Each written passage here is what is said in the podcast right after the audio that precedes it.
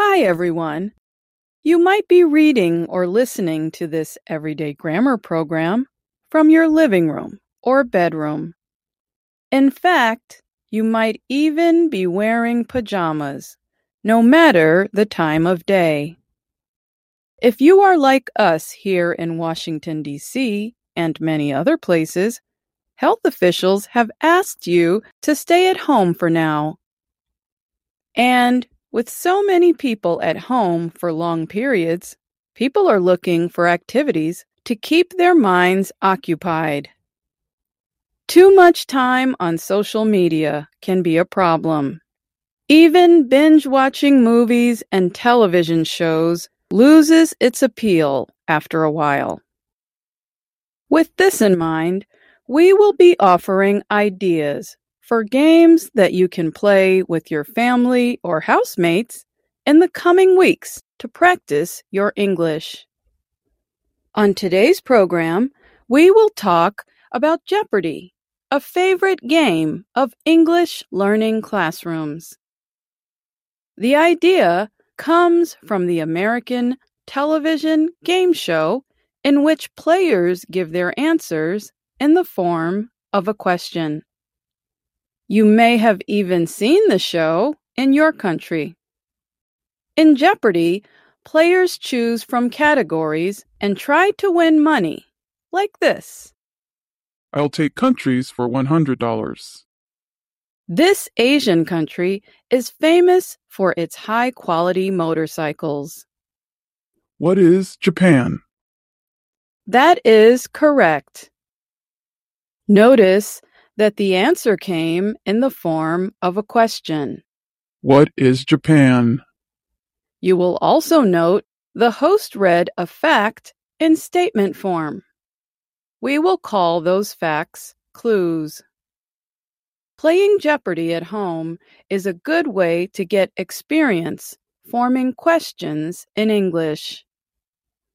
It also can improve your speaking and listening skills and help expand your vocabulary. Now, let's talk about how to play the game. You will need three or more English learners, one person to serve as host, and the others to play. There are two ways to play the game. The traditional way, with answers in question form, and the easier way, which you can find on our website at learningenglish.voanews.com. Here is how to play the traditional way. The first step is to decide who the host will be. His or her job is to gather clues for the game. The host also reads clues to the players and keeps a record of points won. To play the game, you will need five separate categories.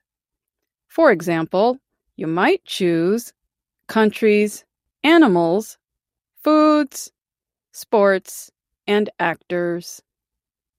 For each category, choose six clues from easy or $100 to difficult or $600. The host We'll also need to keep the clues on a computer screen or write or print them on a small piece of paper. To set up the game, you will need a board or large piece of paper. If using paper, put it on a wall for all the players to see.